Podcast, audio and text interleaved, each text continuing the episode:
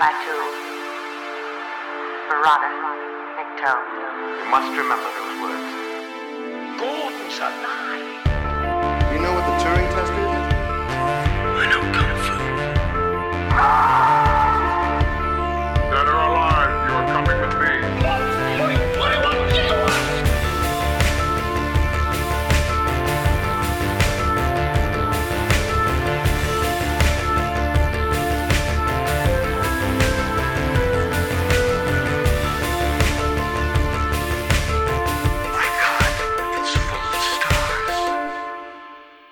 Ladies and gentlemen, welcome back to Stories Out of Time and Space. I'm your regular host, Scott Weatherly, and as always, uh, I am with my fellow scientist thrown to another planet, Julian Darius. Julian, how are you doing? You okay?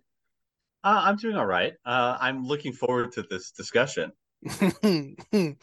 yeah, yeah. This this week we are beginning. We talk about um, uh, "Hard to Be a God," uh, the Russian film from 2016, uh, 2015. Yeah. Um, 2013. It, it was Oh, worked it? on for a long time. Oh yeah, this film. I I, I looked at some of the history and the, the and you know the the guy who um I'm going to struggle to pronounce some names and stuff, which I'm going to try and cover off, but uh started making this, died before it was completed, which is tragic. Um and and he uh, friends, or I think it was his son actually, um completed the sounding and a lot of other stuff and the editing. So um Yeah. The filming lasted from 2000 to 20, 2006. Yeah, And then the movie was finally released in 2013. Like, and and and he want uh, Alexei German wanted to make this movie for like decades before that. Like, what is going on? Well, it's based on a it's based on a novel that was written by the same guy uh, that wrote uh, Roadside Picnic, which became Stalker. Um, and so it has a similar sort of um, yeah origin. Uh, but yes, released in 2013. Um, two hours and 57 minutes long. That includes credits, I would say. You say that with Scott with such venom in your voice, like like you know. We shall get to it. Julian, You know? Yeah. So what what the what the viewers should know, what the viewers, the, the listeners should know is that uh I woke up to an email from you that said, I'm 30 minutes in. What the hell is this? what Like- the hell am I watching? Um, this is a fascinating yet grueling film. Is the only way I can describe this. Um, yeah, Alexei, uh, Alexei uh, German um, is the um, the director, and and um, I'm gonna I'm not gonna credit names because it's there's there's a lot of sort of uh, Russian names I I would butcher, so I will put some names out there. But um, let's give a very brief premise of what this film is because it is based on a novel, and I'm assuming the novel sort of uh, heeds closer to um, a narrative being a different thing. So the the the, the story is it's set in a distant, distant future. And scientists, it says quite a lot. I mean, at one point, it suggests like dozens of scientists have gone out into space and like three dozen is the narration, right? yeah, and they have found a planet that is very much like Earth, but is about eight hundred or so sort of years uh, past of our history, and so is sort of like a mid medieval period, um, and is about to, or is could possibly be on the verge of its renaissance. Um, however, they find that uh, instead of welcoming the Renaissance, these people are executing uh, intelligent. You know, these people not intelligent, but these these people of, of education that can read. They call, they refer to them as smart asses. Uh, Mhm. or and, and Wise ass. Or, Wise ass. Yeah. Oh, is the American Yeah. smart ass is what they call them in the Yeah. in the British Okay. thing.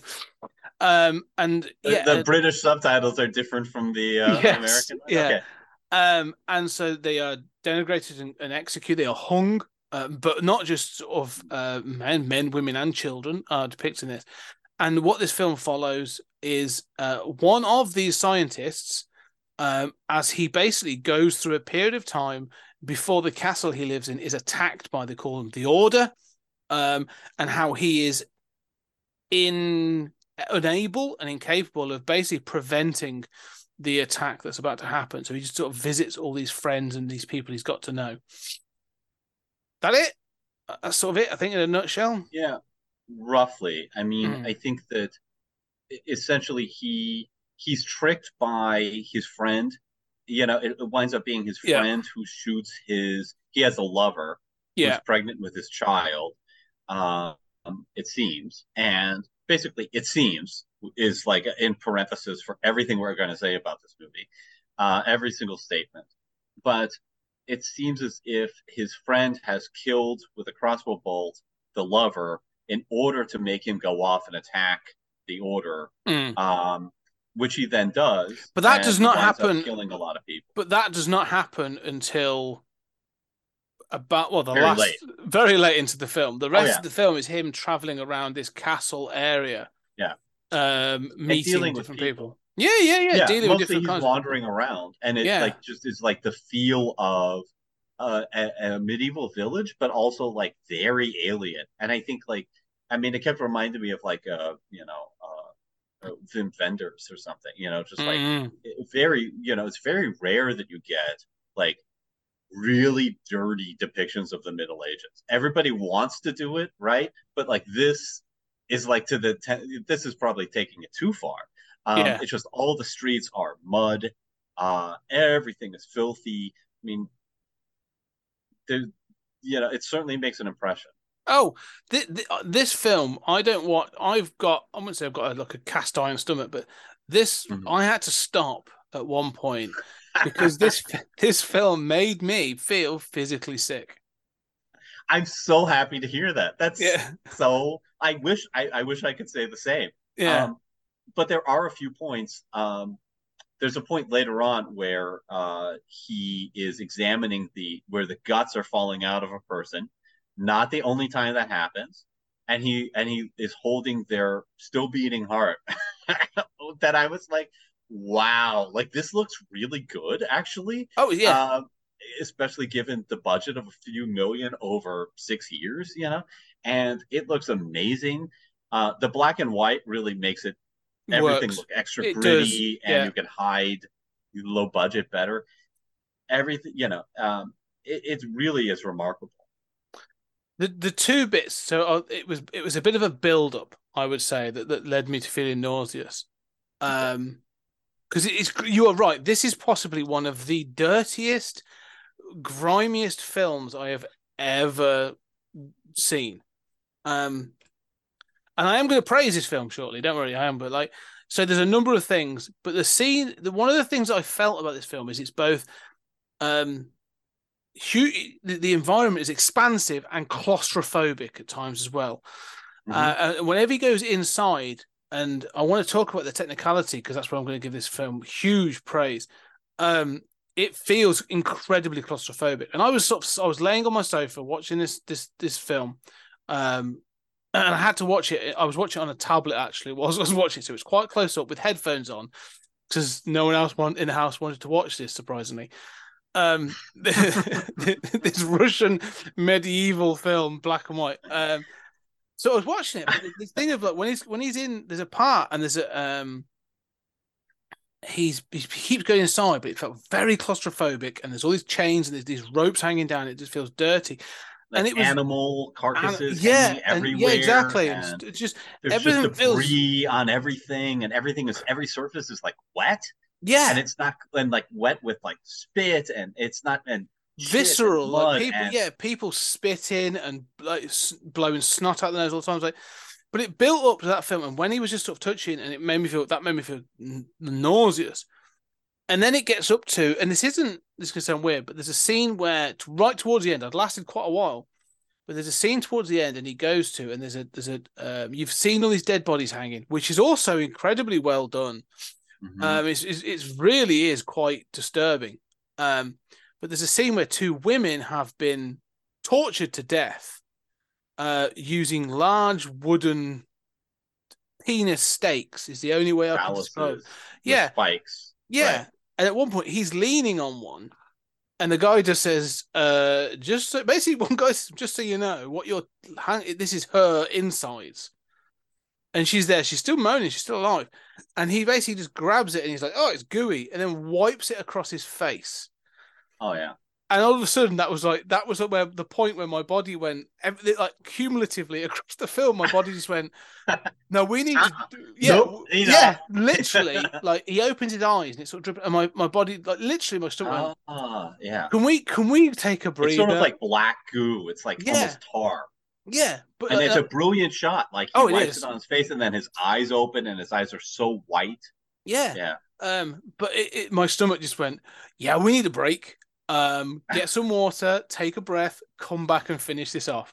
And it really did. Like, and uh, so that no film has made me do that ever. Wow. And and that that so this film is, a milestone in that that it Five physically, stars just for that. I mean, yeah.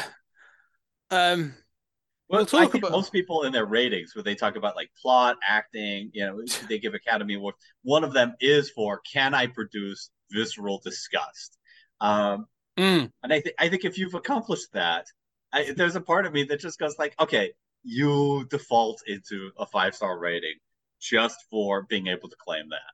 I went into this film as cold. I, I I often try to do this with films, and we've talked about this a few times. Of going into a film cold. I did it with Tokyo Gore Police, and I kind of enjoyed some of that stuff. I thought there was some great stuff in that. But I went into this knowing I know what the plot, is, I know what the synopsis is, I know what the blurb is, and that's Mhm. enough. And I know what this is, and I'm going in thinking, yeah, the last time I watched a, a you know a long Russian film was Solaris, and actually kind of enjoyed that. I thought it was good, and you know it, it, it still carries with me. This is going to carry with me in a very different kind of way, but they're both the thing is they're both really memorable films and they're both kind of hard to get through at Yes. times um, and have long sequences that you think i'm not sure why this sequence was made it into the final cut um, but you know i would say like i started this film um, very sort of like nonplussed sort of like okay i don't really there's this narration but the narration tells you very little. Yeah, um you know and then it really isn't even until like halfway through that you realize like oh he's been sparing everybody in these duels and cutting off their ears and there's all this dialogue or he's like oh well you know um that still hurts you know and and you know he's trying to save face and hide the fact that he's from earth right Mm. um and people consider him a god you know so the the title is both he's a god because he's from earth and knows lots of stuff but also Yeah. he's a god because uh, in the 20 or 30 years that he's been there 20 years something like that they a rumor has started however it's he's a sort of aristocrat a baron and um a rumor has started that he is the son of one of their gods yes, um and he has so he has built this up. He's Hmm. allowed this rumor, but not only has he allowed this rumor to spread, he's actually fed into it by wearing certain things and always being incredibly wearing these white Hmm. shirts and stuff. Like so, he's and made crystal on his forehead like yes, the costuming is amazing. So like right away, the first thing that I like is I like the cinematography. It, it's all these long cuts, um, Hmm. Just fantastic long cuts through, as you say, like this kind of claustrophobic, dirty medieval. You know, I mean, if you think that like Star Wars and uh, Alien is like a used, dirty future, you know, wait till you see this, right? Like- uh, I mean, oh my lord! It, and and you're right. Everybody is spitting. The number of times where just like mud is on people's faces or thrown at somebody, and then you realize it's quite likely it's shit. Everybody is sniffing things, going like it smells like shit. It, you know, it's very disgusting and very wet and very dirty. And The- yeah. um, well, it's one of those films. I'd that- say the first hour is just kind of like more about that experience, right? And- I think the whole film after- is. I would say, yeah.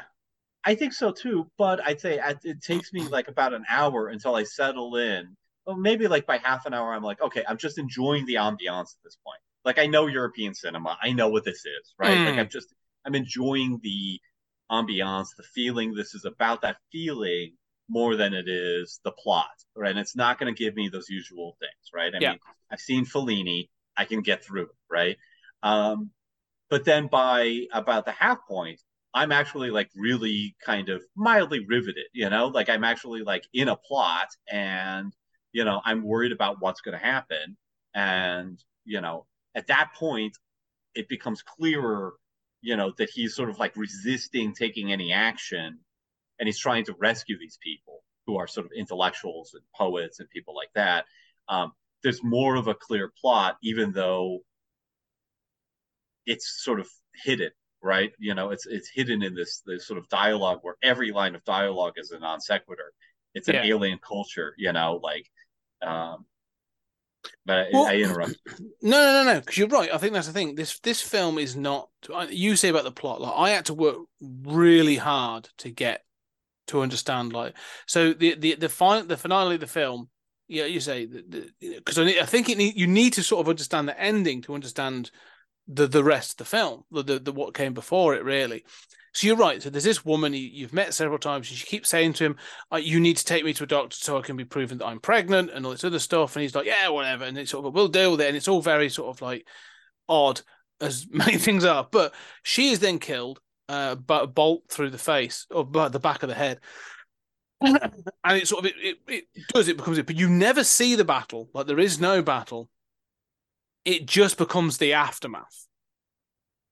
Everything you know, the order is coming, um, or is there. You, they are they are mentioned throughout the film. This thing of the order, very much maybe like you know, like the Spanish Inquisition or this anti-intellectual thing. They are there to sort of prevent smart asses and this other thing. And so all you get is the, the aftermath of this battle, and then you obviously find out, as you say, about this other person that sort of seems to have set it up. but that that's it. Like it's not like, and what I was curious, what Mhm. I find fascinating is, it's not like say a Lord of the Rings where you're leading up to the Battle of Helm's Deep or anything like that. Like the battle happens off screen is a it's a it's a, it's a sort of a, almost like a smash cut between this happens and then bump. There's a kid rummaging around through dead bodies, looking for bits and pieces. Like it's really sort of like keeps punching you in the face, but you've got to keep up with what's going on. Um, but one of the things I find that's more fascinating about this is that the plot, kn- knowing the environment and knowing the world that it's set in, which is sort of I get that. So one of the things I start to learn, rather than the, the plot to me was irrelevant, and I, you know how character driven and plot driven I am, that was irritating the crap out of me. So by an hour, an hour in, I was really struggling. I'm going like, they keeps going from. He keeps keeps going from shithole to shithole. I don't know what's going on. Like, where is wa- he mostly seems to be wandering around, right? yeah, Like it's not even clear and, No. and interacting with people in non sequitur sort of ways. And, Mm. Yeah, I can the- see the- the frustration. but there are lines that keep popping up and like tickling my ear. And there was one in particular that really got to this whole thing of the anti-intellectual. So these, like you said, the poets, the intellects being killed off, and their families. I should type not just them, but they highlight at one point their families. Like they're not living anything to chance.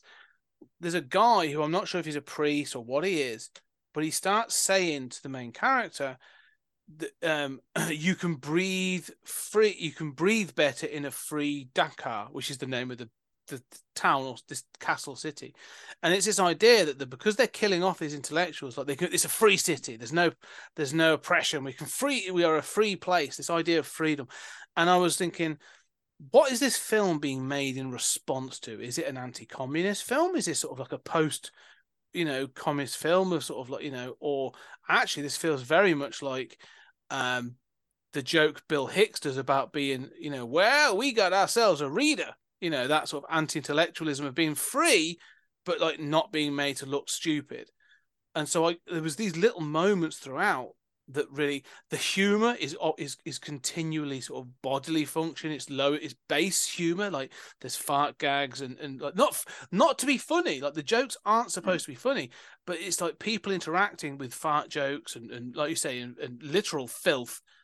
And so they're supposed to be shown to be ignorant and stupid. And I'm going like, I get what's happening here, but I'm I'm grasping at things in, in a good way. I and I like part of the challenge, but I need I so much needed something else. No, I know what you, I know what you mean. I mean, I I'm a writer, and I Mm. you know, uh, I mean, a fiction writer, and I would always tell somebody who's writing, you know, like make the plot clear, right? Mm. If your audience doesn't know the plot, it's a problem, right? But of course, there are always exceptions to every rule. and you know, obviously, European cinema is a little more willing to you know uh, forego those those kinds of rules. Um, so yeah, I mean, I I share that kind of frustration.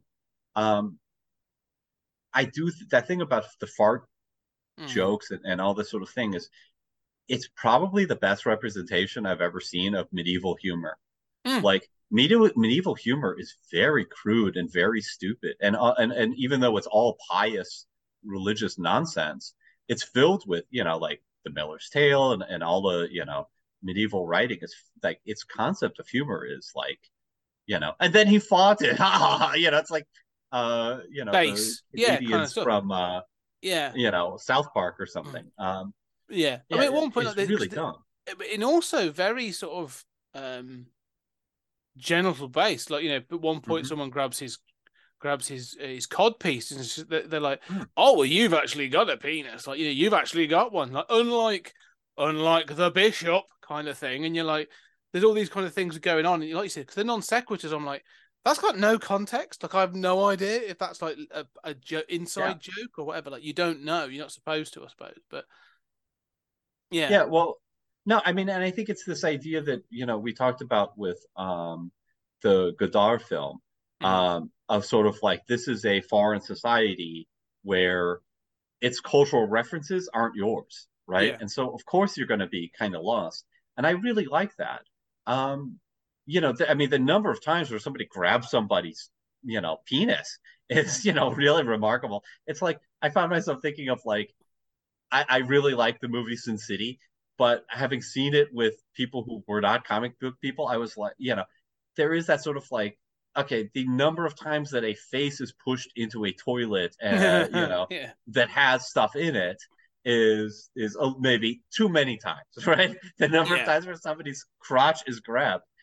But then I did find myself thinking, and I think this is very accurate, and I don't think we usually see it, um, of this idea of just sort of how cheap life was. Mm. And, you know, yeah, people love their kids and people, you know, want to stay alive. But, you know, the the like the slaves you see, um, the constant presence of just death and, you know, uh, disease and just you know, you know, one of the things that I always object to in every depiction of the Middle Ages is like straight teeth. Everybody is six foot tall Yeah. and they have straight teeth, and their faces look like our faces. No, they all had diseases. They all had the teeth were rotten, you know. Um, and it's not to say that medieval people had no concept of hygiene or anything else, you know, that is exaggerated, but they're, you know, you know, they had acne scars and, and everything else, and you just you really see that here. I don't even know where they found all these actors. Like it's Well- amazing. that's something I wanted to highlight. you- There's there's two things from what you've said there. Is uh, there's, there's there's three things I want to quick to. Two are very connected, but the first thing is this idea of filth, and you've said about this depiction of the Middle Ages. They they- some of it's quite accurate. That's an actual castle that I think was in. Uh, it was not Russian. It's it's somewhere else, but they've they've done this thing. But there's a scene where there's a there's a guy You'd literally see a, a lavatory. So what? The, and all is true. There would be a wooden box on the Mhm. outside of the castle that was basically with a hole in it that they just defecate through, and that was it. And it would just land on the floor. And then it was someone's job to take that away. That was the job. And you see one of these guys, and he's there, sort of like, but he's using his hands to, to shift stuff and all this other stuff. And you hear all this this thing that's going on, like I said, this this level of filth, and you see these people. At the start, the very opening of the film is a woman being carried away, and the suggestion is that she's that she's being wed, and they're off to, you know, uh, this is their wedding night thing. But like they're slipping into the water, it's, it's slipping in the mud, um, and I just, but it's it's like I say, so tactile in that way throughout the film. Um, and I think the inside scenes are confusing but claustrophobic, and they sort of this thing of because one of the things I think that you know, especially. Uh, you know, if you go to Europe and you go to a medieval castle, one of the things that sort of is is forgotten about is if if I was to go to a medieval castle that exists in the in the UK somewhere now, or in France or Germany or wherever, right? It's empty. We are walking into a ruin. So you walk Mhm. into a room and you go, "Oh, this is quite a big room," or whatever.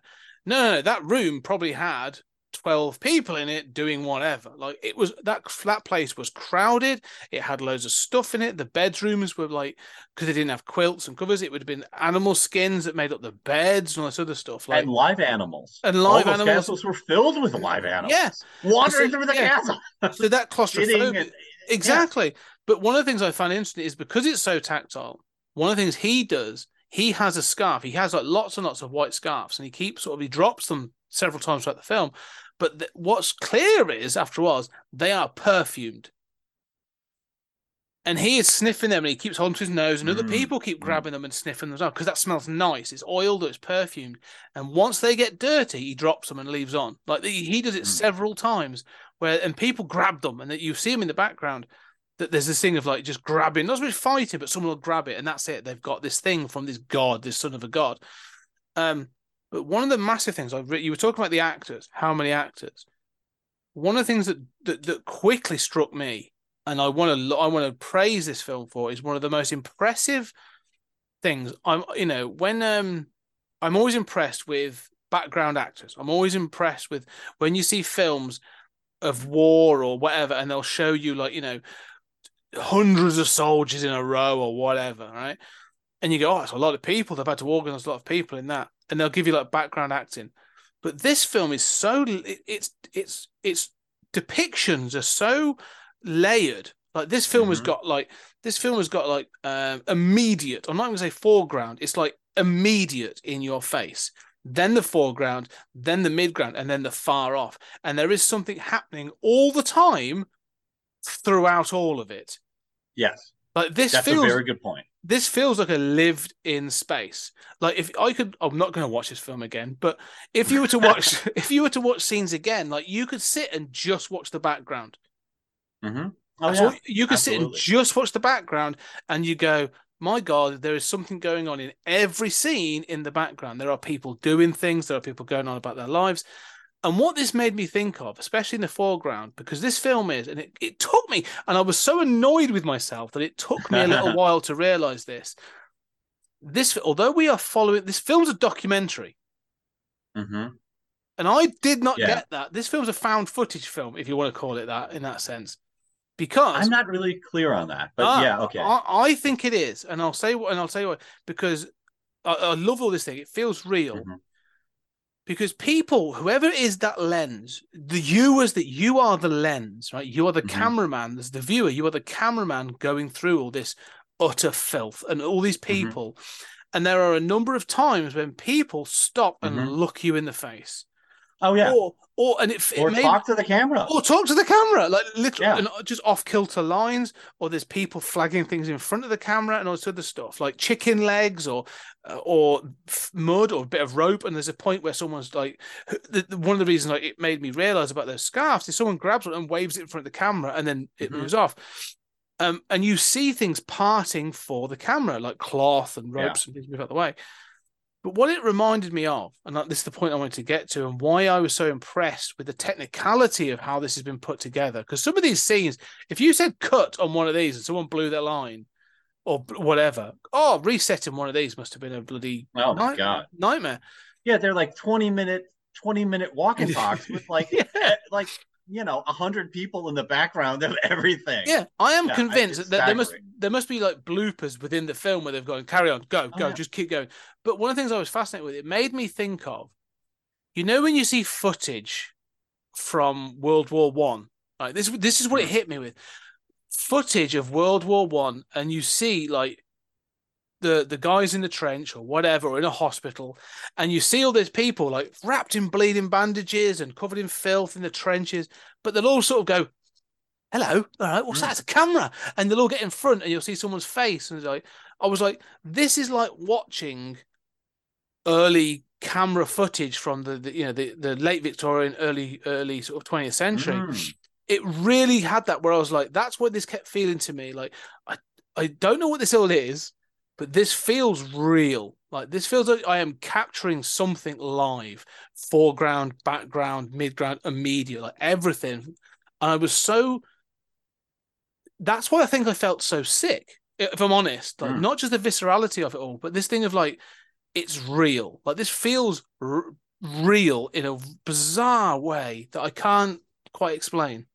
to me this is all brilliant i mean you know i, I mean you're you're putting it uh better Yeah. than i can and you know uh, all of this is the highest praise imaginable Mm. um that it's managed to do this um i found the that was one of my theories about the camera um you know as you say it's clear people are looking at the camera Yeah.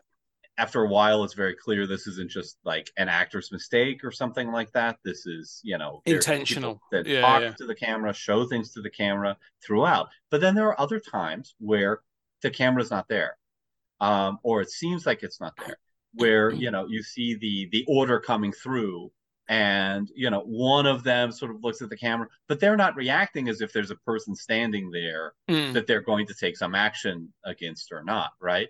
So maybe a camera's been hidden. I don't know.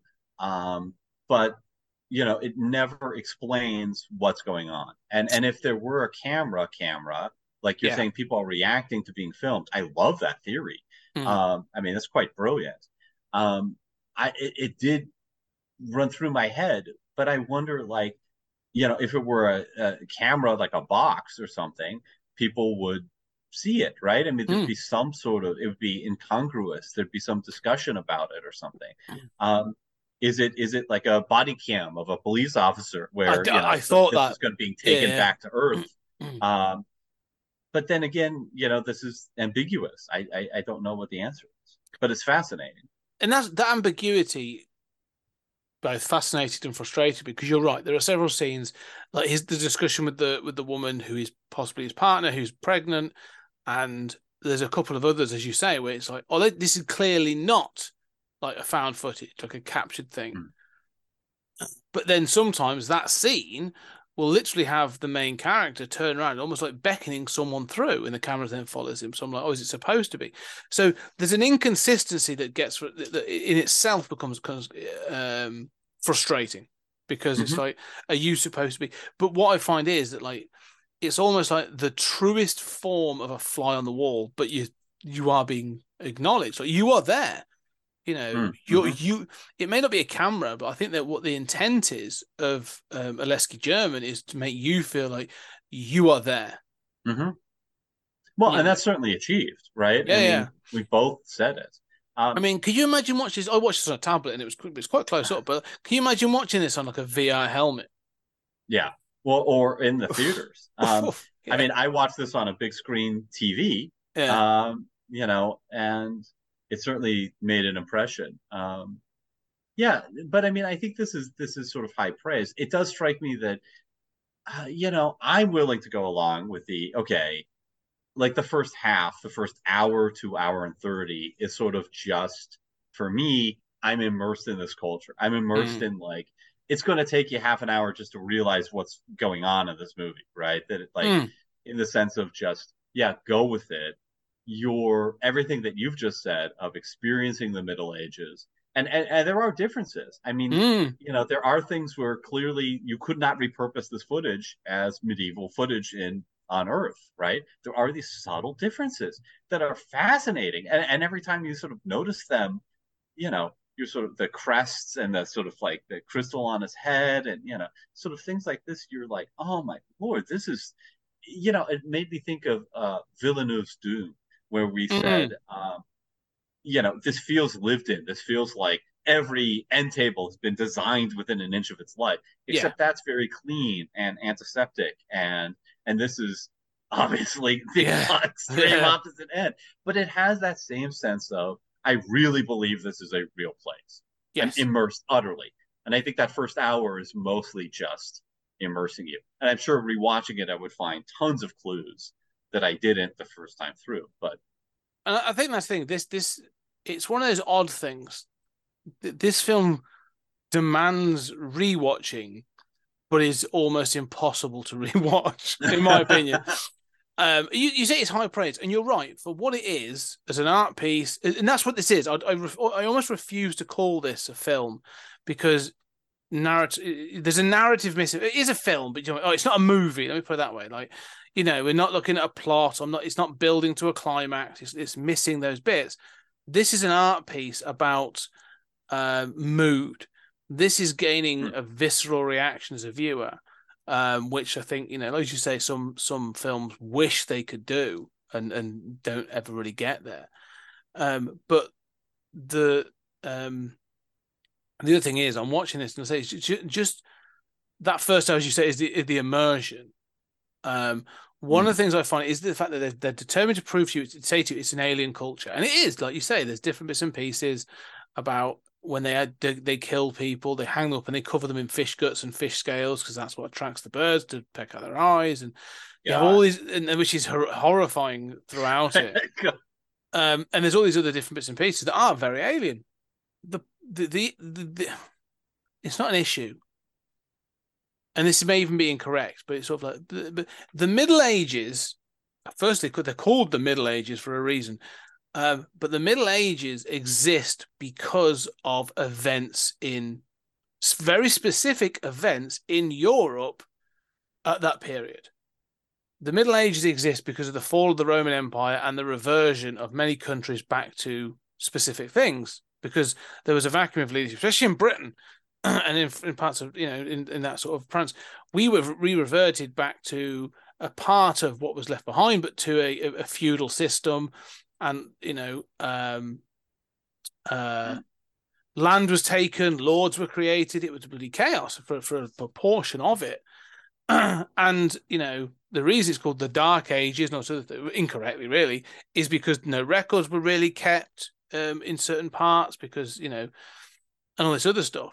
Like it existed and, and because were of phenomenally ignorant oh and yes hostile to the concept of because uh, yeah exactly oh yeah, which is very much what this film is about, but yes, uh, which is right, but it happened because of the fall of another empire.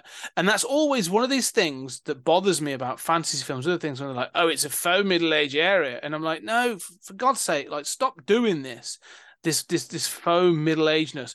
But it feels like in this film, like the one thing I feel it's missing, if I'm anything, is like I would I don't know how you do it, but I almost want the context of the rest the rest of the history of this planet of like Yeah. why why have they got to this point like almost like just some offhanded comment would be useful to be like you know in the narration of like there was no fall of the Roman Empire or anything like that or you know this could it has not been in disarray or whatever but like this is just a natural progression and that's what you're supposed to take but it, I don't know it just feels oddly convenient that it feels like the European Middle Ages Well, I mean, it's a case of parallel development, and Yeah. you know, um, and, and I want to talk about that in a second. I think this point about the Middle Ages is interesting. Um, you know, you're right, of course, but you know, uh, I've been reading a bunch of uh, Roman stuff for comics I'm writing, Mm. and you know, like it never wasn't the Middle Ages in France. oh yeah yeah yeah, yeah. You know, like I mean, Marseille was a pretty strong point port, but I mean, like, you know, if you were in Gaul or uh, uh, uh, Germania, you know, I mean, it was like if you were lucky to have a castle. There were a lot of you know Roman towns that were basically, you know, all the structures were wood slapped Mhm, together. You mhm. know, it looked like the the old west trapper town. You know, um, and yeah, I mean, there were clay structures and all of this, but I mean, like when we think of the Middle Ages, like that level of technology, the issue isn't that that like that is unique to the Middle Ages. Um, you know, the that was always the way it always was. Um, Uh, yeah, no, I think maybe I'm, I'm not articulating because what I mean is, the feudal kind of like uh, the feudal thing, that yeah, kind of yeah, yeah, yeah, yeah. Yeah, yeah, because Right. you're right. But in, in, I mean, in this country at least, like you know, the the, the Romans came in and, and they united in some cases a lot of the tribes, not in a positive way. They I mean they basically beat the Hmm. crap out of people until they submitted. Like you know, um, the Romans did. You're talking. yeah, the Romans came in Yeah. and they sort of like you know they had they had certain tribes and certain and, and certain kingdoms that sort of that gave over very easily. Then you have sort of like uh, Boadicea or Boudica, whichever way you pronounce it, fought back. They obviously reached the Scottish and were like, "Yeah, not having any of that. Thank you very much. We'll just build a wall." Um, and so Britain was very much sort of like a in that we we you know I think Britain at least parts of it were very Romanized, others less so. but it was Mhm. there was always where it was less so. There was still these sort of Saxonized, uh, um, you know, nomadic in some cases tribes. They sort of, you know, and when the but when the Romans left, this couldn't this country in particular fell into sort of chaos, and we, we get the multiple kingdoms. Um, you know, Mercia and uh, you know London. London wasn't the thing that people think of is like, well, London's always been your capital. Now London's always been there, but it wasn't unified. Like this country was not unified really in, in, in the same way that people think of it today. Like it was a multiple of kingdoms. Uh, and in fact, at one point, Mercia, which is where I live, funny enough, just down Mhm. the road from us, was actually the capital of the country at one point. Um, London was was was instituted, instituted by the Romans and other stuff. But when Loved we them. Yeah, right. yeah, yeah, exactly. Yeah, when we did fall back following the the, the Roman Empire, like it was a complete lack of leadership. The structure that had been put in place collapsed, and so people there was there was we went back to this battling, this kingdom sort of fiefdom, this feudalism, because it was always about fighting and and um and that's where you get like you know the the kings of England or the kings trying to unite those tribes and stuff, and it goes into a whole load of stuff. But um, you know, it took hundreds of years really to get to. But this country, you know, and and but yeah, but you the know, point the point let- is of like there's a lot of history that came to that point of Right. the technology, the castles, the Motte and Bailey castles were wooden, the stone castles and everything that's depicted didn't come till much later. You know, they really came till the late Middle Ages, and I know that's what this is because they talk about the Renaissance on the verge of like this film. And in this film, if it was being our history, is probably looking at like 12th century, um, 11th and 12th. century. You know, I don't know. There's a there's a Depends period what country, right Yeah. the Renaissance is very centuries much apart. Yeah, depending on which parts. Oh, country yeah, you're yeah. in. Yeah, we didn't get Uh, it. For, we didn't get it for quite some time in this country. This that's Um, true. and, Italy uh, was like cruising along in the 1200s, and you're like Yeah. 1600s. You know, yeah, we um, took our time, much like we do with everything else. Um, yeah. Whereas we in America are pure of all of this. uh, you know, we never oppressed uh, yeah. local tribes. Um, So yeah, it No, is I mean, I fascinating, but saying, uh, it's yeah, You know, I, I think that you can get a medieval level of technology. yeah, And and I think that the other thing is that history doesn't go in a straight pattern, right? So if you think about like a roughly medieval level of technology, that makes sense. But also the idea of the Middle Ages is just the response to the the last collapse, Yes. right? So like it, the the you know the sort of like up and then down a little Mm. on up and then that's it's any pattern, right? It's not straight up. But you know, think about the like Bronze Age collapse, right? Which was Mhm, much mhm. worse than the the Roman collapse. Um, that set humanity back a thousand years, you know, um, and is little understood. You know, we talk about the sea peoples and you know uh, eruptions and and all of this, um, but basically society got knocked back, and it could have just progressed, and we would have been at like Much the Roman ahead. Empire yeah, 500 years later, and instead, you know, it takes 2,000 years. Um, so, I mean, in other words, like the Roman Empire, some sort of there, there's always this sort of pattern. So, Mm. yeah, I know what you're saying.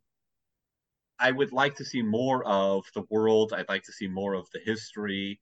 Um, but uh, yeah, I mean, in this immersion style, we don't get it, right? We don't even get Mm. to see like the rocket ships that have taken them here from Earth, right? So, yeah, and that's yeah, and but that's interesting in itself. I think um so yeah, but you that's the thing about the history, and that's so that sort of it didn't bother me You're so much, but I did I did I felt like there was a you know, I, I, I, and I think I just get annoyed by this in other fantasy things that like, oh, it's easy to have a, a medieval depiction of this fantasy world. I'm like, yeah, come on, be different, do something different. But I know this point, this history, this film is specific for that.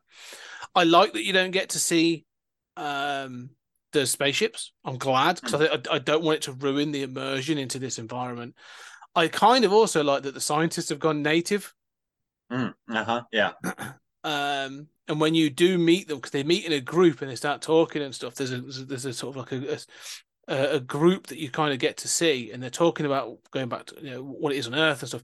But they have wholeheartedly accepted this world and where it's at, and the debauchery that's involved in it. And I kind of like that that they have gone native. I think that's fascinating. Um, Yeah, I like that too. I mean, so so but let's take a step back. And one thing that I kept thinking through the whole thing is um you know i'm a fan of like the left hand of darkness the left hand of darkness is basically a star trek episode. Hmm. um you know it's a little different. This is a star trek episode. Hmm. um so imagine right that like kirk and crew have gone down to a planet and they're there to monitor right? It's like the, those episodes where like Riker secretly you know changed to look like them whatever. Obviously there's no need for altering the appearance but you know the the people from the federation except you know it's a little different. It's some sort of communist earth or Mm. whatever but that's not important. Um, have been monitoring and they're not supposed to interfere right? Except the civilization they're monitoring is horrific. It is Yeah. stuck in this middle ages. There's the order which is like we saw this on the original show right? With Mm. like the nazi planet and you know piece of the action and all this stuff. I mean these cases of parallel development right so this is like a star trek episode that begins 20 years into this dude's mission where Yeah. they've all gone native and they're all like trying not to um affect the timeline affect this planet's development but also like going that's really hard to do it's you know we're connected now and this is terrible and we know how terrible it is and eventually the main character is like forget it i'm i'm, I'm going to break the rules It- uh, it- it- I yeah. think if you think of it like that it's a really fascinating uh, Oh, yeah. way to view it it's and that's the thing. This isn't like an anthropological experiment, isn't it? This is that thing of like, um, what do they say? You know, the moment you view something, you change, you change the way it works. Mhm. Um, and that's what they've done. But they've gone further. They are actually inserted in this. They formed friendships and they've formed connections and all this other stuff. And it's almost like he's being punished. Like I say, he's set up to be punished for all these things. And it's almost like this is um you know this is almost like his goodbye like he's going around all these characters to meet all these people and and um but making sure what i think's interesting about that is like you say he's trying not to intervene or interfere like apart from being seen as a god and i look i kind of like the title of the i i it's a little on the nose but the title of the film is a line that he repeats several times. And he says to the scientist at the end of it like if you're going to go back to earth and you're going to tell them what happened here just tell them it's hard to be a god. Like that's his thing. Like to stay and to be to be in that position the messiah is actually really difficult and to not interfere. Um but he is because at there's times when he he goes like there's a baron that he meets this big burly like beardy guy who he meets who ends up in a cage later but he's given him a weapon he gives him a sword that they've dealt with that he's he it appears that he has had a hand in creating and he uses then to cut this massive wooden shitty Mm. chair in half um and it, so he's actually furnishing them with weapons in some way but like on the sly um and again like Mhm. i'm only inferring this like it's never said it's Yeah. just what i'm in it's what i'm i'm taking from what i'm being shown and that's what this film is is, is throughout is like you have to sort of go i'm sure i think that's what i'm seeing and i'm taking from the information i'm Mm. given that that's what's happening but yeah he's sort of interfering but like trying to do it on you know quietly with different bits and pieces Yeah, yeah, and it is sort of like I mean, and they clearly do have a kind of prime directive, um, Mm. You know, that that he's violating. Um, and that's an interesting scene because there there are two spots where we have something like this that I noticed. Um, but there's an earlier scene where a dagger or something is being scraped across cloth or something like this, and it's it, oh, it lights yeah yeah yeah Yes. And so in the same scene where he uses the sword to cut the uh, chair in half, there it sparks when it Mm. hits the chair. And I found myself wondering, like, is this is this the technology that this is just advanced technology, or is this something in the air that like the chemical compounds work differently on this planet? I don't know, but it's interesting. It is, and like I say, but it never confirms it, and I do like the No. like that, that is true. It does give you this thing of um what is what has happened. Like there's, there's clearly been an earlier interaction between these people. Like you're not seeing the start or even the end of some of the sort of conversations and tales that are going on. Like you are seeing, as you said, non sequiturs or like a mid part of an interaction. That's like we've had this conversation before. Uh, Here's a here's an update and I'll, we'll finish it off another time. And you're like, hang on, what, what, what, sorry, what do you mean another time? Like, I want to know what's going on. Um, and it happens over and over again. So there's characters that are introduced. Um, because there's one guy later on that's gonna that keeps threatening to kill him, and he ends up like you know having a bit of a, a tussle with him, uh, and all this other stuff. And you're like, okay, what's that all about? Like I had no real clue what was going on at that point. I was like, okay, like.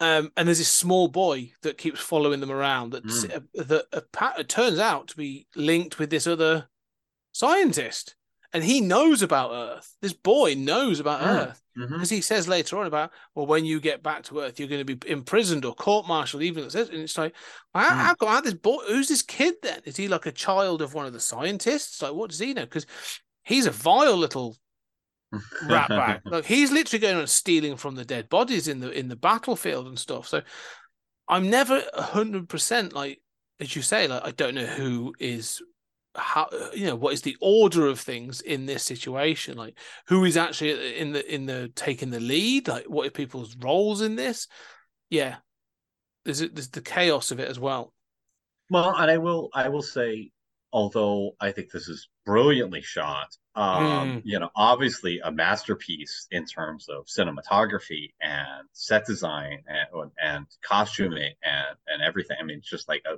visionary accomplishment. That ambiguity, you know, um, you know, we talked about it in Alphaville. Like, look, we are English speaking audience members we want a little we're also educated you know we can tolerate ambiguity like how hard is it to just have like a few lines of dialogue somewhere along the way that would establish these things Yeah. right um you know where since i met you to the boy right like you know yeah i mean it can be artificial but you know when they follow gangsters around with uh recording devices they'll say like it's a shame he's gone you know like you got him good you know like they do establish this stuff Mm. um and and i think that a little bit of that it's amazing how much you know a few sentences can do in terms of just establishing you know what's his mission what's really going on with x y and z. It's interesting because it, it yes 100% i agree with what you're saying because that's the thing is it definitely has this feel of there's a purpose to what's going on. Like him traveling around this castle and doing these things has a purpose. Like he is doing it for a reason. You know he knows things and he is imparting uh, information or he is interacting in a certain way to do certain things but i'm watching it and in my head i'm saying like it feels like there's a purpose. I don't know what that purpose is. I don't know how one scene connects to another because the scenes Mhm. don't have a continuity. It's not like it's a difference between this is one of those films that's definitely like this happened and then this happened and then this happened and then this happened rather than this happened and so they went on to do this thing and that was then resulted in this person getting involved and this thing happening like there's so little interconnectivity between this that i'm sure that there are scenes that because even the editing on this is very good that you could take this this whole film at least the first two hours of it, let's say, right? Leave the, the last 57 minutes. Those, that- those first, you could rejumble an awful lot of those scenes and it would be exactly the same. Um, and I think that's part of the problem is I'm going, well, it means nothing then. It really is a difficult situation. well you say that's a uh that's a problem but i think that uh, if the point of those scenes is more sort of ambiance um and then it's not necessarily a problem and i do have the sense like i you know there are things like i wish there were a line about you know who the cameraman is or what's going on with that um because you you say it seems inconsistent um but I do have the sense that at least most of these questions are answered in the film, or at least that the filmmaker knew the answers to it, Mhm. even if we don't. Um, so, so with that in mind, I think that the order of those scenes matters, right? I mean, he's doing something going around the the castle. I mean, there's stuff that we don't understand that there's an answer to. I think that answer should be in the movie. Mhm. Uh, I'm not sure that it is, but you know, Yeah, I think that I think that's the case. You, you're probably right that there is an order, and I think you know, if I was if I was to watch this back in quick succession, you'd probably identify some of that, Mhm. um, as to why there are there things these things are happening, um, because there are scenes I think you know. At its running time, and I will go on. It's two hours and fifty-seven minutes. It's a three-hour film. There are scenes that you do sort of go, this could probably have been cut. But when you get to the end, I think, as you say, like, you know, okay, it's it's been made like this for a purpose. I mean, there's a really interesting scene. You say about him trying to save these people. There's a scene where he saves a slave, Mhm. Uh, yeah, a slave this is fascinating. and he cuts the the slave's um, chain. Chain. Um, at one point, he's going to do it like right next to his face, and then he's like, "Oh no, I'll do it over here," and he sort of cuts it a bit further away, and you get that full sparking in the whole thing again. The chain breaks, Mhm. and the the the slave's like, "I'm free, I'm free." He's got the still got this stock around his neck, and he runs off, and then he dies. Yeah, it's very strange. There's a um and in fact, uh was it the boy? Somebody else in that scene says, Why are you freeing him? Yeah. He's been I love this. They say he's been in chains since he was three. Mm. Right? Like so he doesn't know anything else. I mean, this is like and you and he's just like he'll die. And you think it's sort of like, oh, it's um, you know, like you can't release a a dog into the wild. you yeah, know, they they don't have the survival. They don't have the survival instincts and stuff. Right. You can't take a zoo animal, right? You know, Yeah. exactly as you say. But then he, he's sort of this freedman who's still in the stocks. I don't know why you wouldn't cut off the stocks, except there are a lot of slaves, and that seems to be the indicator of the slave. But I don't know why that's not removed. But then he runs sort of a- along a building, rethinks what he's doing, and starts running back, and then falls down dead Mm. and he apparently really is dead. And so I found myself wondering, like, is this like a, a you know an animal who you know sometimes animals die in the headlights or of a Mm. heart attack because they just can't deal deal with it? Is this has this the humans of this planet are they prone to dying of uh you know th- that kind of like heart attack when they're when they're in unforeseen circumstances? Uh, I don't know. I, I have no answer to be honest. It's a bizarre thing, but uh, because the slaves, and there are lots of slaves. There are people in stocks in this, and it's clear, like you know, um, are treated, and this is what's fascinating. They are treated horrendously, like you know, in in certain scenes, and it's the boy that's doing it. This kid that we learn that is actually got knowledge of Earth and stuff. Um, and he keeps like playing like weird um tricks on people sort of on the slaves and this other thing these these enslaved people. And th- th- several times um when they first come to the castle so it follows the opening and there's there's a they've gone through the, all the outside and they first come to the entrance of the castle there's a scene where like he's he's just shouting at the slave for once for doing it wrong. And it's you know really sort of laying into him. And you are like oh these are you know not serfs these are slaves and you see them throughout the film um Mhm. and uh, they are treated there's, there's scenes later on where you see them being beaten because they've got an, in the background. Again this is all background stuff as well like not all of it's in the foreground. You just see like there's one being whipped later on um and you're Mhm. thinking like that's just in the background. So like th- there's just there like if you don't notice it you don't notice it but it's there. And there's other things going on and i just sort of they're a they're a, like a ubiquitous part of this culture this slavery but they're all and this is the, the interesting thing and that i was finding, they're all white. And I, I, don't- I don't, I don't want to bring race into it but there's no there's no um question or there's no comment to say the, that these are a, a minority or a subservient race Mm. or or a you know a, a minority in any way. Like they just they look like everybody else in that sort of thing. They're just in stocks. So I, I d- you don't know if they're a conquered people or if they're a it's they're just there and uh, was socioeconomic or you yeah, there's nothing to distinguish why they are in stocks or why he has been since his he was three. That that slavery structure is never explained either, and I think that I kind of I was fascinated by that as well because they keep popping up, and in some scenarios they seem to have more not influence, but they they seem to be a, so in in some scenes when they're inside in particular, they're like a part of Mm. the scene. Like they're engaged with, they are spoken to, they are. And once in a while, they say something that you think that would be a little cheeky for a slave, right? Yes. It's like, yeah, And so Right. there's like, you know, there's this thing of like some slaves have got a better connection with their master, stuff like, yeah, it's all very, very complex, but like you don't get any information about it at all. Well, I find the issue of slavery fascinating because, you know, obviously as an American, you know, we have our own history, Mm. which was shot through with racism. Mm. Um, and, you know, is really quite unforgivable. Um, you know, having said that, slavery has been the norm throughout human civilization. The concept that, that slavery shouldn't exist is a very strange one in history. And slaves never were defined by race Mm. sometimes they were the neighboring tribe Hmm. but you know um you know and it was harder to you you don't enslave a roman citizen.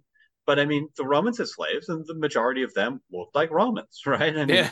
um know But, so but as you said, though, there'd be a socioeconomic factor into that, or they Right. may they may they, well they would be European, so they might be sort of like a conquered people, so they've been ferried in from maybe Ger- you know Germany or France, or maybe France, but like parts of Central, you know, Austria or whatever, wherever it was, or Central north Europe. Africa. Or North yeah. Africa, they would be ferried in to be slaves there. But yeah, I don't know. They're just it's just it's the the fact of like they're just a part of the culture and it's never explained is is interesting. yeah see i like that because Mm. because there is that part of me that just goes oh yeah yeah that would be normal right like Mm. that's probably going to be normal uh for um a civilization um that's uh, At this you know, point at in this history. point. Yeah, yeah. right even though it, it wasn't a super it wasn't a normal part of you know uh, our middle ages in europe. Um yeah. Well you know um the other thing i wanted to touch on was this this depiction of this depiction of the middle ages and of um religion especially. Mm. um you know and and i would say like historically beyond slavery was the norm. Um totalitarian states were the norm and theocracies were the norm right? Oh yeah. so Yeah, i mean 99.9% of all humans who have ever lived um well at least post agriculture right? So you know let's talk about post agrarian societies. Um you know lived under a theocratic dictatorship. Mhm. um and where you know the king was also the head of the church and you know god was on his side and your job I- was to I like the way you're saying was, as if I don't still don't live in a country where the monarch is still the head of the church uh, and appointed by God and all that kind of crap. So yeah.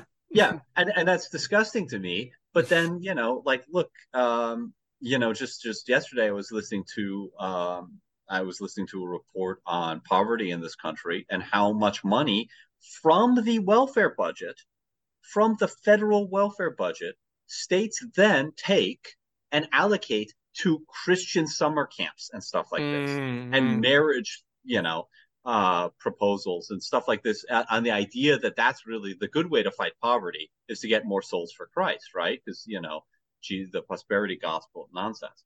But, you know, um, and also marriage is slightly correlated to being out of poverty, but that doesn't mean you just get, get Yeah. more people to marry each other and that'll be the solution without need to feed them. Um, so we're funneling my tax dollars to, you know, Christian you know, theocratic nonsense. And and this is going on all the time here and always has. So we talk a good game, but we're really full of shit uh, as anyone else, and probably more full of shit than you guys are, uh, despite your head of state. Um, but it's debatable. But you know, we we you know, and I do see you know, there's a rise of you know, this movie is very prescient, Hmm. and you know, besides that, we've watched the rise of fascism uh, you know, in our lifetimes in the last, you know, 15, 20 years, and the rise of real theocratic movements, especially in my country, but Mhm. also in yours, of, you know, this is a Christian country. Are you out of your mind? You know, let me show you what a Christian country looks like. Yeah. It looks like hard to be a God. And that's not a knock on Christianity.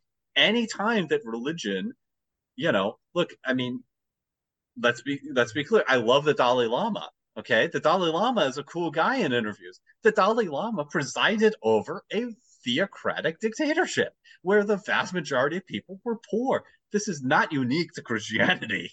Um, I'm not knocking Christianity here, but I do think there's there's something to this. Oh no, I agree. And I was, I was fascinated, especially in the medieval. You know, to take that medieval tract again, as you said. So, you know, Christianity was introduced to this country through the Roman Empire. Um, you know, and it was set up and, and took off like it really did. I mean, you know, it became following um the collapse and that, like I say, that chaos after. It became a fundamental part of it. Like those in charge were ordained by God. Like you know, you had to have a bishop or, or you're a priest on your side, wherever it was and obviously that goes even further that we then had a monarch later on who disagreed with the pope and was like you know well screw it then i'll make my own denomination of christianity and i'll do whatever the hell i want um, and being the head of the church could do so in this country um, but you're right but i think you know there is this but there's there's a weirdness of this because to to to this and this is obviously goes back to the history yes we were a Christian country um, during the medieval period, like this country, and but there was no churches. There wasn't church like that. This wasn't, you know, there's this weirdness. There's this, there's this odd view that, like, even in, you know, they were pulling up mud or crops or whatever, and then we'd all go to church on Sunday. Like that, that wasn't the case. It was still very mm. much um, a you know village by village or whatever. And if you you know if you did pray it would probably be within your own home. And there would still be all these other things. It was still very sort of thing. But you feared god. However there was still the hangover of and i'm, I'm not going to say pagan or or those things but there's a folkloric um, mm. hangover that that lived through all of this that got interwoven with Christianity. I mean, medieval Christianity is so replete with witchcraft and not evil witchcraft, like folkloric medicines and beliefs and all this other stuff that like um it was all part and parcel. Like you could believe in God and this other thing, but you could still believe in fairies and gnomes and goblins, all these other creatures, as well as witches and curses and burying a potato on the third moon and whatever the mm, hell you mm-hmm. do. All part and parcel of it. And so there's a real sort of um, although there was a theocracy, like as well, the, the- theocratic top, whoever was at the top, ordained by God. I often wonder, and I, I think this might be the case. You could go right, so and so's at the top, you know, King Canute's at the very top of the tree, but let's go and visit this village in, you know, Mm. what what would have been rural Leicestershire at the time. Do they know who's at the top of the tree? Do they care? other than who is their lord because that's who they owe their fealty to Mm-hmm. or whatever i'm not sure that would have been. It was more about like yeah that belief system was more about fear within the home and within the impersonal than being sort of like oppressed from above when they had to pay taxes and stuff. But i think that comes a bit later. I think that the true theocracy comes towards the end of the middle ages and into the renaissance sort of time in in in different times. Yeah, I mean, I know what you're saying, and you know, it's it's worth pointing out that like as Christianity first spread, it spread in rural areas, right? I mean, and and it's also clear you were talking about Christianity once it was dominant, uh, still embracing uh, pagan traditions. Yeah. But you know, the whole concept of Christianity was always already uh, a mixture of Mm. you know Jesus plus the Greco-Roman world because you know Jesus said, "I'm not here for people who aren't circumcised." Okay, Mm. Jesus explicitly said, "You know, I don't care about you if you're not circumcised." Uh, the Gentiles, I have no message for them whatsoever. Said that, right? Mm. Indisputably, uh, you know. And then suddenly he's died. I have a vision. His life is for everyone. And suddenly he was resurrected in a story very much like you know other stories and suddenly you know there was an attempt to kill him as a baby very much like other stories. And you know there's this massive shift from anything recognizably jewish into this weird amalgam religion. But then you know and that so and that at first succeeds most in in rural areas. It's not going to go over well in athens. Um but then over time as you say it becomes like a, a christian you know empire um, Christian theocracy in different areas. But as you say, so we, we have the term heathen Yeah. because you know you were people of the heath who Mm. didn't believe because Christianity never penetrated the countryside and Yeah. still hasn't to this day. And that's why we have Halloween and we have, you know, all these other adaptations. Um, you know, and Easter looks the way it is, you know, like uh um yeah, there's a there's a lot that and then over here, you know, I mean Christians get mad at that and say, you know, but then it's like, well, it's always been intermixed and, and Mm. strange. But I mean, as far as the the totalitarian theocracy thing goes, like, yes, I mean, it's important to point out that like the concept of totalitarianism, when we think of totalitarianism, we think of the 20th century version in which it was possible to really control everything, right? Um, and today, you know, we can monitor your thoughts virtually, you know, certainly your computer searches. Um, but certainly by the middle of the 20th century, you know, the Nazis and, you know, the, the fascists were able to really control Mhm. all aspects of life in a way that like Babylonian rulers who are absolutely, you know, or Egyptian, absolute the- theocrats, absolutely totalitarian, can walk down the street and kill anyone they want and did. Um, and yet, you know, uh, and yet, you know, you you you know, go 10 miles outside of uh, Cairo and nobody knows what's going on out there, right? There's Yeah. no state control five miles outside of the the capital city. I mean, and that wasn't even true until you know the 1800s that there was any kind of state control of the countryside. Just not something you know outside of a tax collector comes around once in a while. You just had no contact with Paris. You know, you didn't speak the same language. Yeah, and the same with like, yeah, London was was you know I'm assuming there'd be some people, you know, pre-industrial revolution that would be like, I've sort of heard of this place. I don't know, no idea what it is. But like I said, the fealty would have been to the the Lord of the Manor. I mean, Mhm. one of the things that's um, you know, not even an architecture, it still exists within our um even here. So I live I live next to a small I don't know, it's, a, it's not a town, it's a village, but it's a large village, say, it's grown uh, called Measham. It's literally the next village over that way. And next to, as you just leave it slightly, there's a place called Measham Manor Farm. We were talking about today, called Measham Manor Farm. And there's like a, a gatehouse. It's literally called the gatehouse next to what would have been the gate to the two con- uh, big stone posts that would have been a gate. And there's a farmhouse at the top. And the farmhouse is very large. It's the former manor house. It's now a farm, right? Um, but that was the house. That was the manor house that looked over this area, this farmland. And, and before Measham was all these other things. There was a can- there was a, a river that eventually became a canal, and all these things were were used. But was you you knew the manor house. You either um, you were either a yeoman, in which case you owned your land, but you still had fealty to this manor house and the lord of the manor, or you rented your land after the of this person, and that was what you cared about. Right? Can I pay my rent? Am I going to be able to feed my family? Like there was no care really beyond that, you know, of like, oh, we've got a king and queen or whatever until Mm, much later. mhm. And I think this comes with, and I've dropped it a few times, this idea of like Maslow, Maslow's hierarchy of needs. If you're still in that bottom tier, those bottom couple of tiers where you're trying to, you know, ensure security and food and safety and stuff for your family and yourself, don't really give a monkeys about what's going on up here. Like you just can't, Mhm. you haven't got the capacity to do that. And that comes much later on, I think, as as you say, as sort of like um agriculture really becomes, you know, grows uh, and the things cities start to grow and we start to see sort of the introduction of like um the late Middle Ages and, and into sort of like the Tudors and the Stuarts and Henry VIII and you know those sorts of monarchs. Um, that people really did Mm. start to pay attention a bit more. Um, but yeah, and the- only other thing that's interesting in this, in this, and I think it must be the same in others, is you may have had the manor, you may have also had an abbey, hmm and that would have held some sway over your area as well, because people would have done pilgrimages to those places, or they'd have had some sway over like you've got to pay for the abbey because it's in your area, Mhm. uh, and all this other stuff. So it would have been there, but it'd always, like you say, it wouldn't have been. I don't know. It's an interesting. I'm always fascinated how that would have worked in those kind of ways.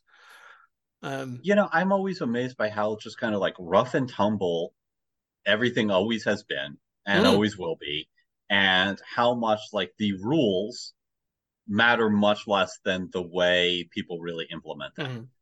There's tons of stuff today that's you know illegal, but nobody's ever you know prosecuted for it. It's like it's illegal to jaywalk, but unless you do it, but everybody does it 20 times a day, and unless Yeah. you do it in front of a cop, and the cop wants to make a point of it, you know, nobody cares. Um, you know, so you know, there's a lot of stuff, and then you get into like selective enforcement and everything else. Um, you know, teaching history, it's like the the number one thing you when you talk about European history that you've got to struggle with is students thinking the Pope ran everything. Mm. You know, that people did what you know the cat everyone was Catholic, and the people did what the Catholic Church said. Uh-uh. You know, like yes, in theory, every monarch said, "I love the Pope." the Yeah. Pope's awesome, and in his wisdom. But then, what's the Pope going to do if you just decide not to, you know, to drag your feet on this and to say you're honoring it? And the same, you see the same thing in Japan, where you know, yes, the emperor has said something, but there's some prefecture that's just like, no, we're not going to do that, and we think that we're honoring the emperor's true intentions Yes. by doing that, you know. And so everybody debates that, and in reality, it's just all a mess, and nobody has the sort of control that they do theoretically. Well, it's day by day, isn't it? And that's what I think. I think you know when you go to, you know, it's it's day by day. Like the, these people in the villages or those really rural parts of of you know of medieval Europe, they weren't planning years ahead. You know, they weren't planning months ahead. Often they were going right. We've got to get through this season, so I've got to get this Mhm. crop done. So I need to be able to do this and this. That was it. Like that's the only thing. Or right, I need my cattle to do this or my sheep to do this or whatever. Like that was the the it was survival. It wasn't. Um, and this is one of these things that um, I find funny that these scientists have obviously gone to this place, they've become natives or whatever. But you sometimes see like t- uh, there's a film called Time Slides or something like that. It was a, it was a Dean Koontz. I think it was a Dean Koontz book as well, uh, where you get these scientists end up going back to medieval England as well. And I'm like, if any modern person goes back to any form of in, in any part of the medieval period, you will not last. You're either going to be starve and die of uh, um, exposure because also they don't talk like us. Their language, their version of Mm. English is Mhm. so vastly different. Of course. you wouldn't be able to make any Yeah. con- you know ma- uh, make yourself understood. Um, or they would think you're talking gibberish, be scared of you and kill you. So Mhm. you know it's it's it's a violent, dangerous place. I think. Um, but one of the things that I think that was watching this, I wanted to touch on, just as we get close to the end, that jumped into my head, and I was like, "This is clearly unintentional." But you said the the, the majority of murder and all this other stuff, and you've talked about this uh, part of structure. I couldn't help but think of Monty Python and the Holy Grail when I was watching this film at times. Um, and two scenes that came up in my head. Uh, the one, as we just talked about, as control is when uh, Arthur comes across those people that are like mud harvesting, and he says, "I am your king. I am King Arthur." He says, "Who? I don't remember voting for you." like, and there's this whole thing of like we're an autocratic group of you know, and they go through this whole thing of what they are, and I was like, for some reason that jumped into my head. But the other one, with everything that was going on, and how crazy this thing was, you know the scene where they come to Camelot and they go, "Let's go to Camelot," and they have this whole dances. Let's not go there. It's a silly place. I, for some reason, that jumped in my head a little bit when I was watching this in some of the internal scenes. I was like, "Let's not go there. This is a silly place." Um, and I couldn't shake it. I couldn't shake some of it because because of the bizarreness of this. There was like Mm.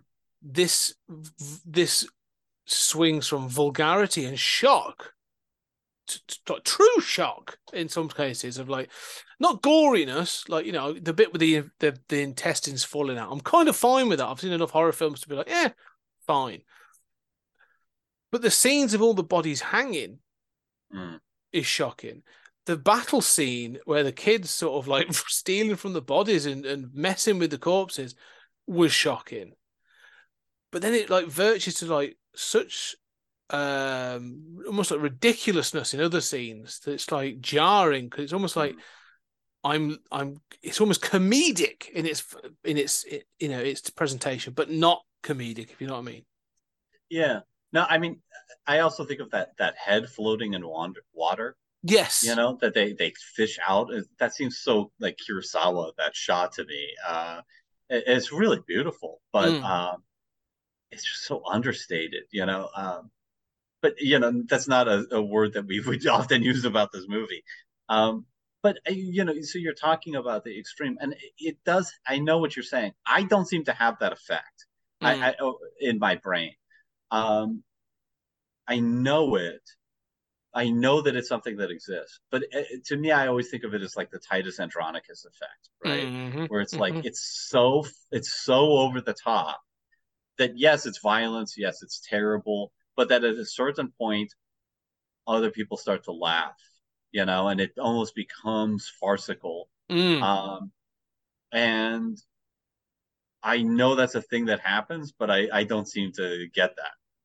I'm just like, oh, this is this is just unrelenting horror. And I do find myself wondering, like, is this realistic? You know, like a society that's at this level of daily slaughter. Obviously, it's been ratcheted up by the order, but Yeah. you know, this is not a typical week in, you know, um, this town. No, because there's the threat of the order throughout the whole film, and that sort of again is quite high is, is highlighted. That's so. This is a this is a particular time that it feels like everything's gone is in a heightened state because of this threat. Like it feels like this is may not be um Mhm. typical. Like there'd be more, there'd be a bit more, little bit less going on. excuse me, on a typical day. Because if it was this heightened the entire time, like, it'd drive you insane. You'd drive. This Yeah. is this is shell shock kind of territory, like you know, World War One shell shock kind of territory. If you were this heightened the entire time, know. yeah. Like on the one hand, this is this is around this massacre, right? Mm, Which like, you know, and, and the original novel is part of like a whole set of novels, you know, oh, really? the Noon universe or whatever. Um, you know, that didn't that evolved into this sort of like shared universe of uh, you know, sort of communist like federation that, you know, uh, sends people out to these planets. Um, Like but- a communist version of Dune. well, like a communist version of the Federation of uh, Oh, Star Trek. Oh, really? right? Oh, wow. Yeah. Where you know, yeah, of course the communists are going to win, and they have no need for money and no need for Mm. basically all material resources are solved, um, but they send people out, and so, yeah, I mean, I think so. So in that sense, this is about this massacre, right, Mm. that happened and the events surrounding it. So this is a heightened moment in history. Um, but at the, uh, on the other hand, there is a comfort with death and even one's own death because it's you know uh, a daily occurrence. You're around it. We've talked about how divorced we are Mm. from the realities of death. That was not true in the Middle Ages. No. No. I mean, and even just animal death. I mean, the the amount of just corpses and just dead animals and you know fetid filth and everything was just constant. So this does that very well. It does. All right. So I think we're starting coming to the we're going to start coming to the end on this one. And so um it's an I'm going to give my final thoughts because it's interesting because we have praised this film. We, we we do this thing of of we'll take a film we really like and then pick it to pieces and we get to the end of the podcast and we're like, no, we generally like this film. Um one thing I've got to say is this I was I thought about this and I've sort of rolled around in my brain and I've thought about a lot of the films that we've watched um in particular sort of like you know non-english speaking. So a lot of the foreign language films and, and, and stuff outside of my usual my usual purview. And how we take in those different cultures. And we go oh yeah we, we, we either like it or we can see what there is or there's something we can you know we can, oh that's unusual or whatever.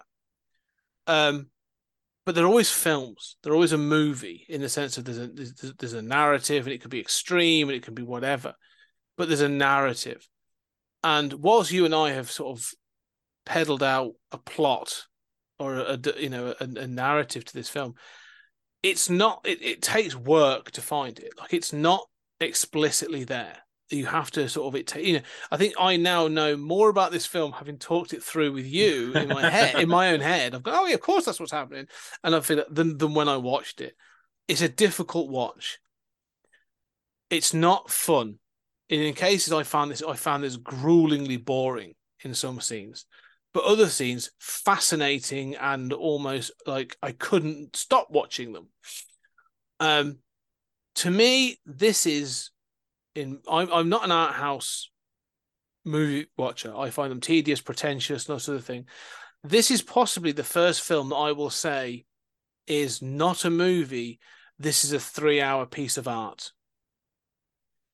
This is something that where that is visually, technically, uh, and experimentally impressive and a sight to see. I think it's layered, but visually, I think that uh, is is fascinating how they've layered it and and stuff. It it got a visceral reaction out of me. I, I really struggled with it physically, um, and I think so. It, which is what art is supposed to do. You know, this film affected me like a piece of art. It's not something I want to own on Blu-ray. It's not something where I'm like, that's going to be in heavy rotation with Gremlins. You know, this is not a film I'm going to sit down and watch again. It's it's you'd have to be mentally prepared to watch this film. It's I, I see this in the same way that if I was to sit and um if I was to sit in a cinema to watch this, it, it's it's to, it's to experience it. This is an experience that you go, wow, that's really I I can't believe that's been done. But it's not a narrative film. But you well, know, I, I I think that's going too far. Um, I mean, I I will agree with you that um, a description of this film of a three-hour depiction, a three-hour movie in which things happen. Right, there's an arc to this character. Right, I mean, he he resists getting involved, and then he gets involved, and he winds up. He hasn't killed anyone. You know, he, Mhm. he cuts off. You, you know, he's headed, and he winds up going all around and killing people. Mm. Um, and then totally goes native and refuses to go back to Earth. I mean, there's a character arc there. This there is a narrative. It might not be the media's narrative, it might not be the clearest narrative, but there's a narrative. There's a story here. Um, I also think of, you know, like one of my favorite films of all time is uh, the documentary Koyaanisqatsi, which is a documentary, but ostensibly has no narrative, right? Now, everything has a narrative in some sense because you put things, you juxtapose them in sequence, and our brains see a pattern, right? And say, oh, you're going from, you know, purple to red, or, you know, uh, from this to that, whatever. Um, so, I mean, to me, what you're saying, so first of all, I would say that the description of this as a three hour long, which we've both owned uh, up to, uh, that's largely incoherent from your first viewing, certainly. Lots of sentences, lots of motivations are, are, are opaque. Mm. Um, you're immersed in this other culture. It's as much about the feeling of being immersed in that culture as it is narrative. I don't think that means it's not a movie or a film. Um, you know, to me, um, you know, so and and I don't separate art from movies. So to me, you know, uh, every movie is a piece of art. It might be just doing different things, right? It Mm, might be okay. art. It might. So, you know, I mean, I know people who are like, "Well, I'm not a writer."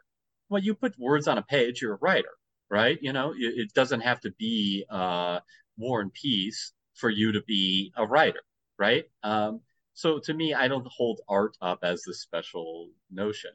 Um, but yes, there's a version of this that is that sounds like the most stereotypical art house European movie, you know, imaginable.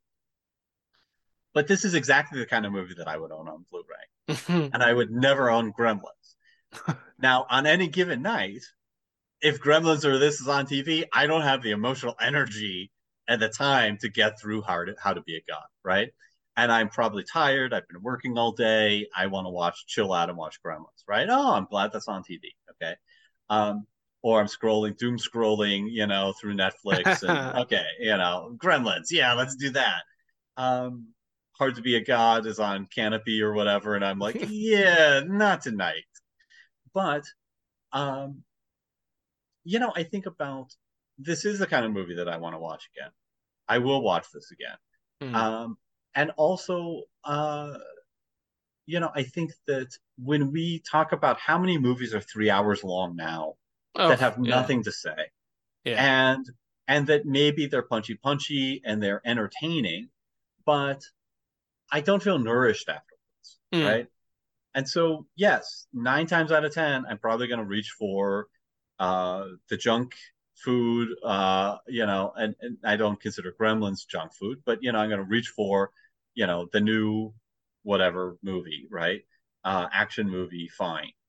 But then, uh, you know, I I do feel more nourished after this, and I think, yes, if three hours is it's a lot to ask of somebody, um, especially given the the fact that you have to think while watching this movie, right?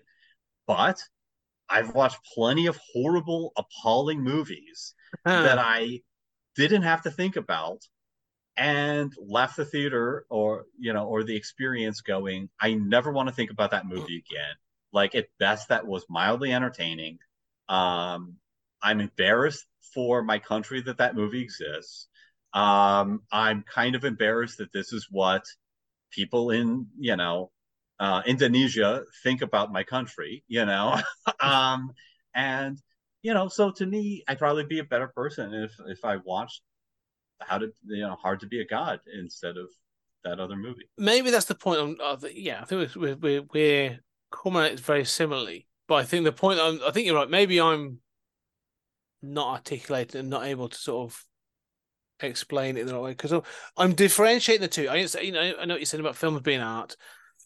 This is more is the, the entertainment piece. Like the point of many of the films, good, bad, or and I agree that there are that films are massively overlong these days and don't need to be um for no other for no real purpose um and but are aimed to be entertainment so there's the punchy punchy or there's the sort of like the sentimental piece or there's whatever and it's all there driven by a certain thing this film what i'm trying to what, what's the difference i'm trying to make let's cut let's let's say if it was percentage wise right let's say there's a scale uh where i'm watching uh, let's I don't know. Let's use a, a film that's quite plot driven. Like there's a film that's quite tightly plotted. Okay, there could be an art house film, Usual Suspects, or, or something. You know, that they've tried to sort of make it a complex plot, or you know, or uh, a mystery Tinker thriller. Tinker Tailor, a v- great example, right?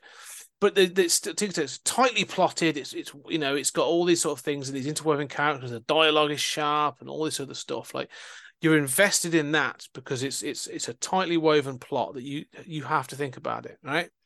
Then you've got obviously the the popcorn pop kind of stuff. You've got those films. You've got that film. Tinker Tailor's a good example, actually, where I'm giving it all my energy. I'm I'm weaving out the plot, but I feel I'm I'm for me. This is the thing. I'm taking that as a piece of art. It's well acted. The performances are good. Whatever. And I'm I come away feeling nourished because I've had to work my way through a plot and I follow those characters and the, the and the events that well this happened because of this conversation this this this suspect or this happened or this happened like as a result of that thing happening. And so I'm driven by that. And I enjoy that and that's going to take me somewhere. This film to me is more about and I, and I get I, that sorry Tinker evokes something from me because it's it's it's engaging me in that way. This evokes something different. This evokes something in the same way as um it's it's a mood piece. It's the only way I can think of. There must be a better word for it, but it's a mood piece. Like this is an immersive thing that is challenging you viscerally. Like it's this is you know more so than any horror film. You know, watching sort of uh, any of those video nasties or banned films or sort of like you know cannibal holocaust or or you know whatever it's going to be this film is, is basically showing you like a, a horrible, horrible place, and then going like, "You're gonna be, st- you're here for for the duration," yeah. and Yeah. it, and you know, and that that's it- it's it's like a, a, a it's an endurance test, but in the same way that it's going like, look at literally look at this pile of shit. You know, as in a, a- a literal pile of shit in the film. And here's this mud, and here's these chickens and dogs that are covered in filth, and it's wet and it's muddy, and these people are, are ignorant and suffering and all this other stuff. Like, here it is. But on the same time, it's going, look at how well this has been made. Mm, like mhm. you know i'm going like i'm literally watching this going like this is fascinating that i'm watching these two guys sat on this hill there's clearly something going on there and i'm looking in the background at all these other things that are going on and the way this is layered and all these other different bits as you said the set dressing and the way it's organized to be either expansive or claustrophobic and all these other things and so i'm looking at it and going there is no there is no tight plotting going on here you and i have, have hammered out a narrative, and you're right, there is a character arc, but it's not. This isn't a, a detailed, emotional payoff at the end. There's no sort of rousing moment or big battle, or there's nothing of like him screaming as he runs out of the, the castle with his, with his broadsword wielding. Like you know, he doesn't scream freedom as he sort of jumps out onto the battlefield or anything like that. I'm not saying. God. Yeah, I know, I know, I get, I yeah. get that. My point is that sort of like this is a mood piece. This is there just to go.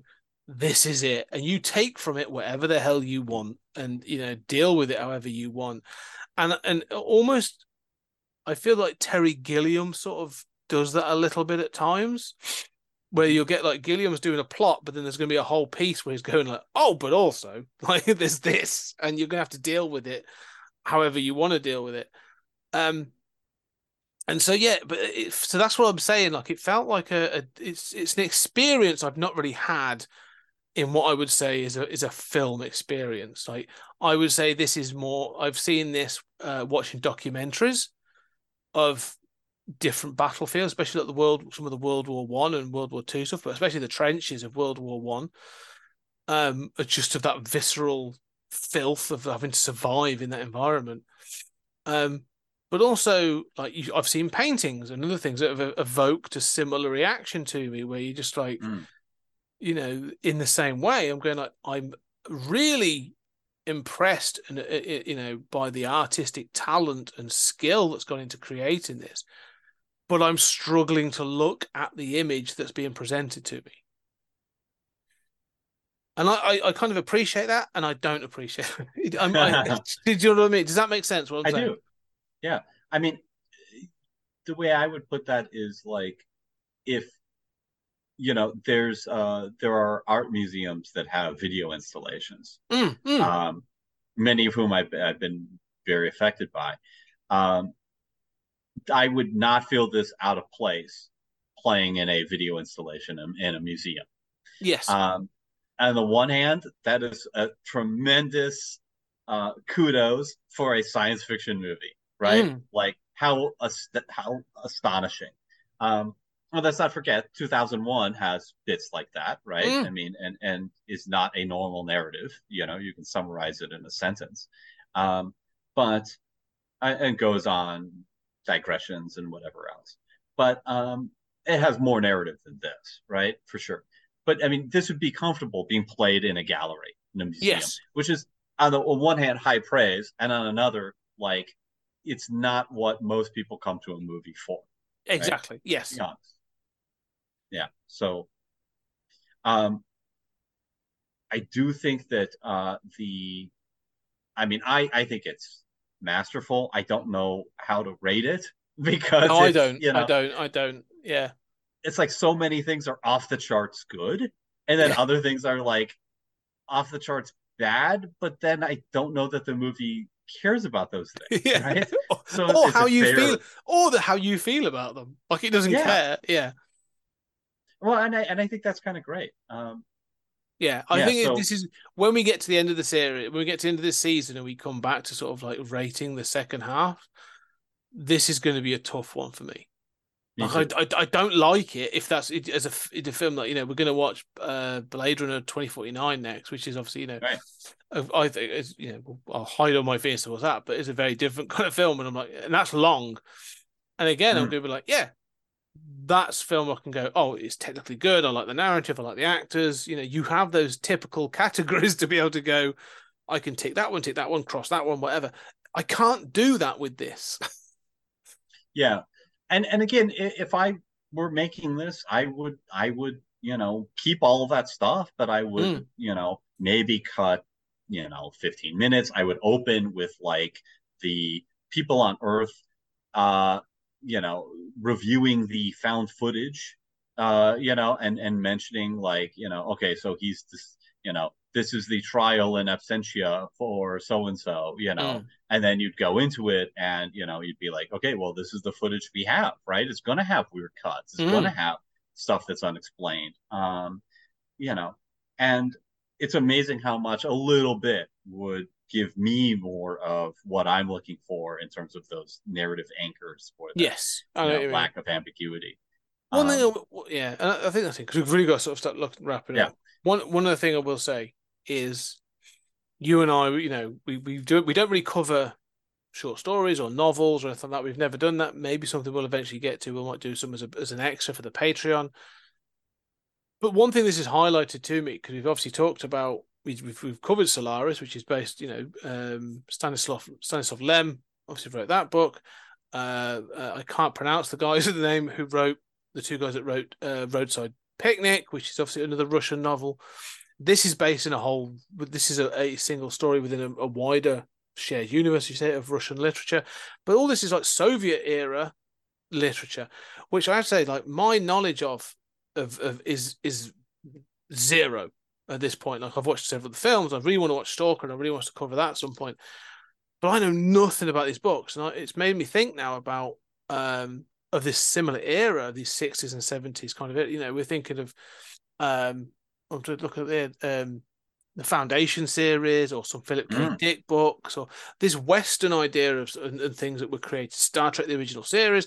These notions of sort of science fiction and stuff versus the communist you know behind the iron curtain kind of thing there was still stuff being created and i think there's something there to explore more in some of these areas which i'd be i'd be kind of interested to look at at some point in the future anyway that's my final thought any final thoughts Well? I agree with that. I think that uh, all of our con- various countries' uh, uh, history of film and history of literature should be put in dialogue with each other, Mm, and that it's when you do that you you get really great stuff. Um, you know, just as a final thought, I I would I, I agree with you. I would really like to recut this film, um, and you know, we'll call it uh, America 2100 if Donald Trump wins. Not far off. mm. letter from a floridian yeah. I like the Judge Dredd reference there. yeah Yeah, I mean this this is is frightening. It, it- you know, it is both a visceral film, but also I do think that it has a message that is compelling for me. Uh, it's it's interesting. Uh, I'm interested to see as a you know, let's say to all ladies, ladies and gentlemen, as always, thank you very much for listening. Everything else we say, come and check it out. This is a one of those films that we do. You know, we've covered a lot of pop culture stuff. We've covered all kinds of different bits and pieces from different languages. Um, this is one of the ones where I'll be fascinated. I'm on, honestly fascinated if anybody has either watched this for this review, or if any other point that you've come across it. Um, because as Julian said, you know, he said in the past last episode before we got into it, this has appeared on a number of lists of sort of like top science fiction films of all time, most of, you know, all this other stuff. Like, and it is a fascinating piece of study, and I'll be interested to find out what other people think of this. What do you think of Hard to Be a God? Have you read the novel? Have you read the books? I'll, I'll be really interested to know. You know, is, is this or is this a real cul-de-sac for some people of sort of like their knowledge and stuff is it you know we we sort of poking it into the shadows uh but anyway for now uh please let us know if you enjoy what we're doing please leave a review uh, let us know what you think of both us and our reviews um and also please check out our patreon because we're doing more and more of that if you really like what we do on, on uh, stories out of time and space then there is more of julian and i doing stuff like this. We've covered off Battle Royale 2, so we've covered off more Transformers G1, uh, Hitchhiker's Guide to the Galaxy 1981 TV series, and there's more to come with with Blade Runner 2049. So and of course three seasons of the Twilight Zone. I was going to say, yeah, trekking Like, through the Twilight wow. Zone. We've done loads of stuff on that, which is fantastic. Some great episodes. So go check out the the hours and hours of content you could get for just five pound a month. Loads and loads of content on there. So anyway, for now, this has been a long one. Hope you enjoyed it, and and we shall see you on the next episode.